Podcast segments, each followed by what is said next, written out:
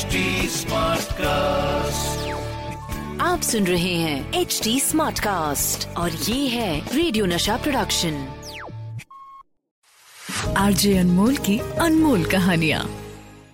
कहानी है राज कपूर के सपनों की कहानी। साल 1964 1964 राज कपूर, राजेंद्र कुमार और विजंती माला को लेकर अपना ड्रीम प्रोजेक्ट संगम बनाते हैं। पहली बार हिंदी सिनेमा में कुछ नया ट्राई किया जाता है। करीब चार घंटे लंबी फ़िल्म दो इंटरवल्स के साथ रिलीज़ की जाती है। सुपर डुपर स्टारकास्ट ज़बरदस्त म्यूज़िक शोमैन राज कपूर की बेहतरीन डायरेक्शन फ़िल्म की ज़्यादा लंबाई कोई मायने नहीं रखती। संगम बॉक्स ऑफ़िस पे हिट है। As a producer director Sangam Raj Sahab के लिए फ़ायदे का सौदा साबित हुई। और उनके लिए इससे भी बड़ा ड्रीम देखने की एक वजह भी बन गई। तो अब उनकी आँखों में सिल्वर स्क्रीन पे एक और सपना आना शुरू होता है। ख्वाजा अहमद अब्बास साहब, जो राज कपूर के लिए आवारा और श्री 420 जैसी फ़िल्में लिख चुके हैं, उनकी एक स्टोरी राज साहब के इस ड्रीम प्रोजेक्ट से कनेक्टेड है। ये कहानी एक जोकर की है, जिसकी ज़िंदगी में दर्द है, मगर वो दर्शकों को हंसाने के लिए कोई कसर नहीं छोड़ता। That's the moment Raj Kapoor decided to make Mera Naam Joker कहानी उनके दिल को छू जाती है। रातें अब बेकाबू होती जाती हैं। रात भर खुली आँखों से एक ही सपना देख रहे हैं, वो है मेरा नाम जोकर। अब जो फ़िल्म का सब्जेक्ट है, बहुत कुछ एक्सप्लोर करना होगा दोस्त। सर्कस का शो चल रहा है, एक के बाद एक परफॉर्मेंसेस हो रही हैं। राज साहब की नज़र हर एक एक्ट पे है, और खास तौर पे जोकर पर। जोकर के वो मूव्स कॉमिक टाइमिंग उसको अपने आप में उतारे जा रहे हैं। राज कपूर का किरदार शेप ले रहा है। इसी बीच अब्बास साहब के साथ सिटिंग्स हो रहे हैं, जहाँ पे कि राज साहब अपने रियल लाइफ के इंसिडेंट्स उन्हें बता रहे हैं, किससे कहानियाँ बता रहे हैं अपनी लाइफ की। और कहीं ना कहीं ये राज कपूर की सेमी ऑटोबायोग्राफी बन रही है। राजेंद्र कुमार, धर्मेंद्र, मनोज कुमार, सिमी गरेवाल, कुछ फॉरेन के कलाकार, बहुत सारे स्टार्स को साइन कर लिया गया है ऑलमोस्ट कास्टिंग पूरी हो गई है, लेकिन राजू का जो यंग रोल है, जो स्कूल वर्जन उसकी कास्टिंग बाकी है। राज साहब अपने परिवार के साथ डाइनिंग हॉल में बैठे हुए हैं डिनर चल रहा है लेकिन दिमाग में यही चल रहा है कि किसको कास्ट किया जाए।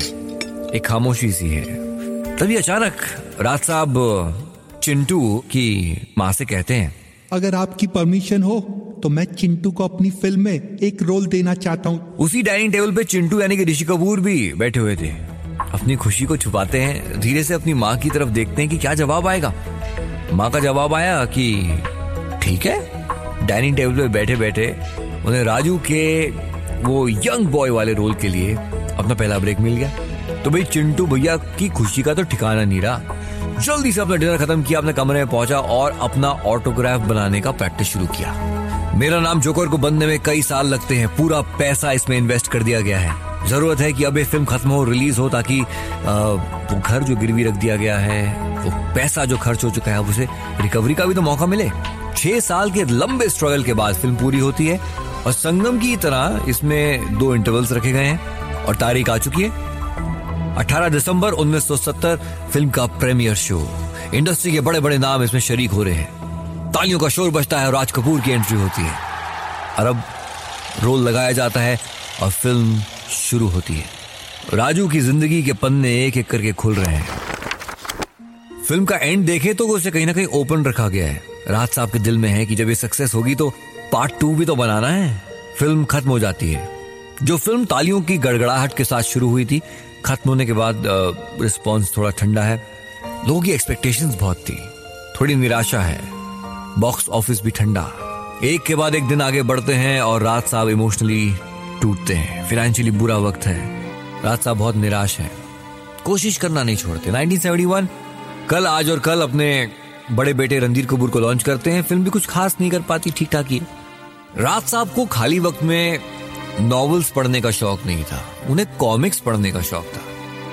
और कॉमिक्स में उनकी फेवरेट थी आर्ची कॉमिक्स खाली वक्त में हमेशा वो आर्ची कॉमिक्स के पन्ने पलटना, उसे पढ़ना, और कहीं ना कहीं पढ़ते पढ़ते वो फ़िल्म मेकर की इमेजिनेशन में ये कैरेक्टर्स छपते जा रहे थे। आर्ची बेटी वेरोनिका वो टीनेज लव स्टोरी ऐसा लगा जैसे एक नया सपना सामने आ रहा है। मेरा नाम जोकर का वो चिंटू अब कॉलेज जाने लगा है। ऋषि कपूर हो चुका है। और यही राज साहब के जहन में चल रही है एक teenage love story young charming Rishi Kapoor को लॉन्च करने का इससे बेहतर चांस शायद नहीं होगा। और कहीं ना कहीं एक लो बजट लेकिन एक खूबसूरत फ़िल्म बनाने के लिए न्यू कॉमर्स को भी साथ लेना ज़रूरी है। ऋषि कपूर को फ्रीज किया गया। और अब तलाश हुई हीरोइन की। हीरोइन के लिए बहुत स्ट्रॉन्ग कंटेंडर बन के सामने आई नीतू सिंह। राज साहब से मीटिंग हो चुकी थी, लेकिन रोल अभी ऑफ़र नहीं किया गया था। इसी बीच राज साहब एक पार्टी में पहुँचते हैं। पार्टी अपने शबाब पे है। वो म्यूज़िक चल रहा है। मेहमानों की आवाजाही चालू है। तभी राज साहब की नज़र एक टीनेज लड़की पे पड़ती है। शोमैन डायरेक्टर राज कपूर की निगाहों से देख रही है। उसकी वो dressing sense body language smile दूर से उन्हें अट्रैक्ट कर रही है। ऐसा लग रहा है जैसे कि स्क्रीन टेस्ट चल रहा है वो सामने परफॉर्म कर रही है।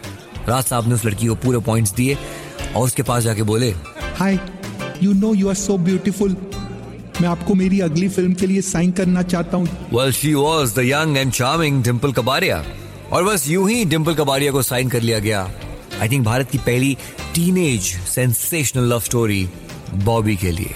प्रेमनाथ प्राण शोभा खोटे अरुणा ईरानी प्रेम चोपड़ा सबको साइन किया जाता है। कास्टिंग फाइनल हो गई है। लेकिन मेरा नाम जोकर के फाइनेंशियल लॉस से अभी उभरे नहीं है। ऐसे में बॉबी की प्रोडक्शन मुश्किल मुश्किल नज़र आ रही है यार। राज साहब अपनी वाइफ की ज्वेलरी को गारंटी के तौर पे रखते हैं, पैसा उठाते हैं। फाइनली प्रोडक्शन शुरू की जाती है। इस टीनेज लव स्टोरी के लिए आर के बैनर में एंट्री होती है एक नई म्यूजिकल जोड़ी की, यानी कि लक्ष्मीकांत प्यारेलाल की।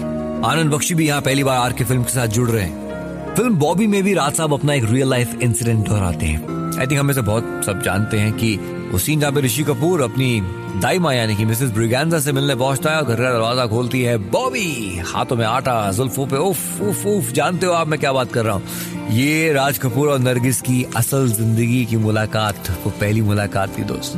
अब म्यूज़िक की बात करते हैं। एलपी की जोड़ी, साथ में आनंद बख्शी साहब, पहली बार आरके के लिए काम कर रहे हैं। नए नए सिंगर शैलेंद्र सिंह को चांस दिया गया है। राज साहब की 1951 की फ़िल्म आवारा, उसका बैकग्राउंड म्यूज़िक जो कंपोज किया शंकर जयकिशन ने, उस बैकग्राउंड पीस को उठा के ये गाना बनाया गया। अच्छा फ़िल्म के दो क्लाइमैक्स शूट किए गए। एक क्लाइमैक्स में बॉबी और राज को मरते हुए दिखाया था और दूसरे में ये दिखाया कि दोनों के जो पिता हैं, प्राण साहब, प्रेमनाथ जी, वो बचा लेते हैं और हैप्पी एंडिंग होती है। राज साहब तो एक्चुअली सैड एंडिंग दिखाना चाहते थे। लेकिन मेरा नाम जोकर के जख्म अभी भरे नहीं थे दोस्त। हैप्पी एंडिंग रखी गई और फ़िल्म ने धूम मचा दी। Bobby was the highest grossing film of 1973 सिर्फ़ इतना ही नहीं, हर जगह, हर कोने में बॉबी के चर्चे थे। उस जमाने में बॉबी नाम से पेंसिल बॉक्स निकले। नाई की दुकानों पे बॉबी कट हुए। बॉबी के नाम से बाइक लॉन्च हुई। जूस की दुकानों के नाम बॉबी पे खुले। हर बच्चा जो पैदा हो रहा था, लड़का हो लड़की हो कोई फ़र्क नहीं पड़ता, नाम बॉबी रखा जा रहा था। मेरा नाम जोकर के कमर्शियल सक्सेस के बाद युवराज साहब को एक रिटर्न गिफ्ट थी। The success of Bobby RJ Anmol की अनमोल कहानिया। आप सुन रहे हैं एच डी स्मार्ट कास्ट और ये था रेडियो नशा प्रोडक्शन। H smart Smartcast.